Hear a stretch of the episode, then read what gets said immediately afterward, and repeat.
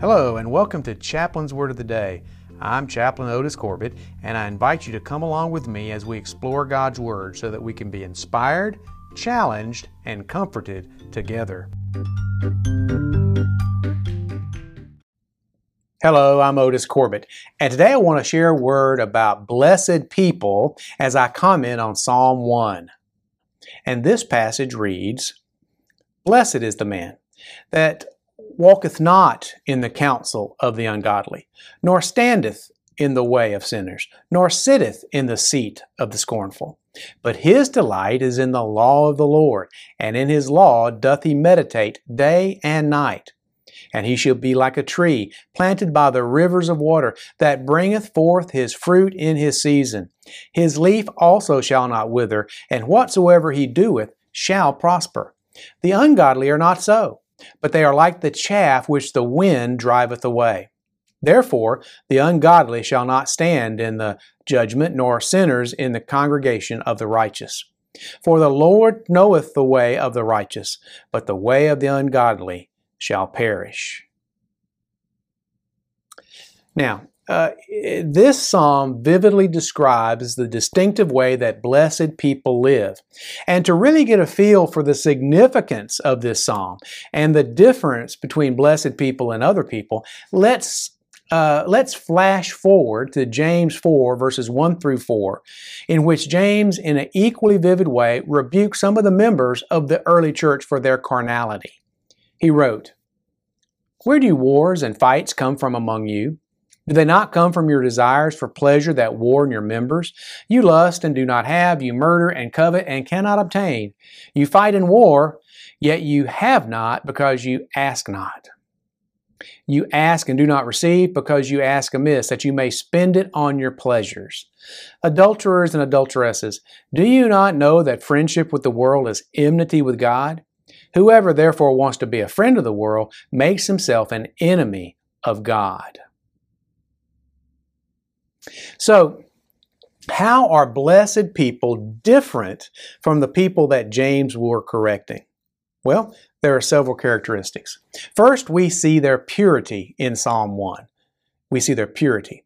In the first verse, the psalmist notes that blessed people are distinguished by their purity, which is found in three things that they don't do. They don't live their lives like the world does. They don't think the same way the world does and they don't talk the way the world does. Now, blessed people might fall. Yes, sometimes they do. Sometimes they fall into the ways of the world because they are human, they're frail and fallible. People do make mistakes. The difference is that blessed people don't make this a way of life. In fact, the Hebrew word seat there meant dwelling place, the place where one resides. And so this is the difference between falling into the mud and wallowing in the mud. You can fall in the mud, but you don't have to stay in the mud. So in short, there is a qualitative difference in the lifestyle of blessed people. It's not about how much money people have, but what they do with it. It's not uh, about how much people produce, but how good it is. It's not about how often people do something, but how well they do it that makes all the difference. First, we see their purity, but next, we see their piety. In the second verse, the psalmist tells us that blessed people have two spiritual emphases. They love to know God's word, and they live it out the best that they can. See, God's word is the desire of blessed people. They find pleasure in their pursuit of it and they want more and more of it. God's law, the one that the psalmist refers to here, is all of God's revelation. And blessed people love studying it, and they never stop being lifelong learners about God's Word. But they do more than that. They do more than just study the Word, they also meditate on it. They also ruminate on it. And the word uh, meditate here means literally to mumble, mumble or to mutter. It connotes uh, pondering aloud as one makes decisions. You know, it's interesting. Pilots talk with their co-pilots and to themselves as they complete checklists and make decisions about takeoffs and landings and other maneuvers as they fly aircraft. They do this so that they don't miss something important. And in the same way, blessed people remind themselves and their families and friends about what the Word says as they make the Word of God a part of their everyday life. James 1:22 says, "But be doers of the word and not hearers only, deceiving yourselves." Blessed people study God's word so that they can live it out, not just so they can know it, so they can live it. Next, another thing we see about blessed people is their prosperity. The third verse tells us that the prosperity of blessed people stems from their way of life, which of course is based on the Word of God. They are pure in their hearts because they follow God's Word, and this causes them to be like a tree planted by a river being refreshed and nurtured by the flow of abundant water. When I served in Iraq as a chaplain, I had never been in such a dry place before. I traveled all around Baghdad and the surrounding areas, and everywhere you looked, everywhere was a shade of brown or tan. One day, however, we traveled to visit some troops uh, at a camp located along the banks of the Tigris River south of the city. The contrast was amazing. Along the river, there was lush green grass where cows could graze, and they were tall, sturdy trees. Although the rest of our area of operations was barren de- desert, the Tigris River Valley was a long, beautiful oasis. Blessed people are like that. They are an oasis of beauty in the barren landscape of the empty and futile way of the world. Now, we must understand two important words in this verse. First, season means that Prosperity comes in due time, in proper time, which means God's timing. Next, the word does and can imply many things. There are, in fact, 23 synonyms in the Bible, including work, labor, toil, create, build, accomplish, earn, acquire, fulfill, happen. But what this means is, like King Midas, everything blessed people touch will turn to gold spiritually in God's timing. And the prosperity that blessed people will realize comes in two different time frames. We know that Jesus said he came to give abundant life. And we know that in Romans 8 28, that uh, Paul tells us that all things are used by God to bless his people.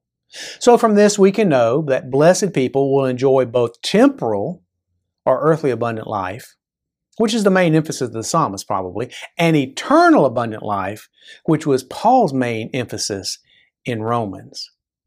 So, in essence, blessed people have the best of both worlds in the here and now and in the hereafter as well.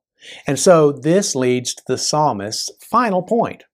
Because the last thing we see in this passage is their prospects, the prospects of blessed people. The last three verses of Psalm 1 tell us that the prospects of blessed people are different than those without a relationship with God. The psalmist says that the ungodly are blown away like chaff. Now we know when wheat is being threshed, even a light breeze will suffice to separate the grain from the chaff, and such is implied by the term wind here, which really is more akin to a light breath. Those without God can't stand a proper righteous judgment, and their way shall perish. It will face destruction and desolation, and they'll be like a nation which is utterly defeated. In contrast, the way of blessed people is known by God. He has a plan for them and a way for them to follow. He has a life for them to enjoy. The people of God are like those of a king whose lives are planned and who has who have every advantage life brings unto them. So, in conclusion, what lessons can we take from this passage? I'm sure there are many, but there are three I'd like to share right now. First, to be like blessed people, we must avoid the pitfalls of following the world. We must avoid the pitfalls of following the world. Second, to be blessed people. We should desire God's word and embed it in our lives and beings so that we must and have to live it out, that it becomes a part of us.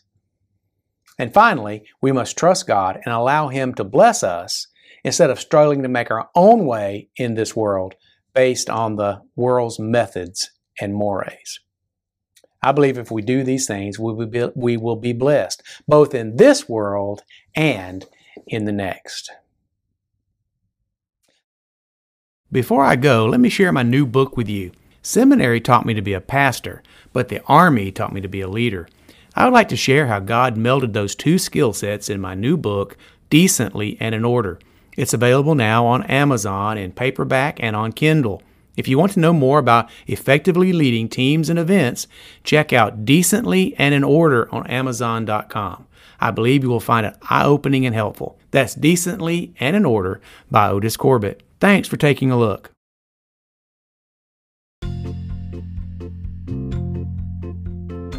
Thanks for listening. I'll be back soon with another portion of God's Word that we can consider together every blessing.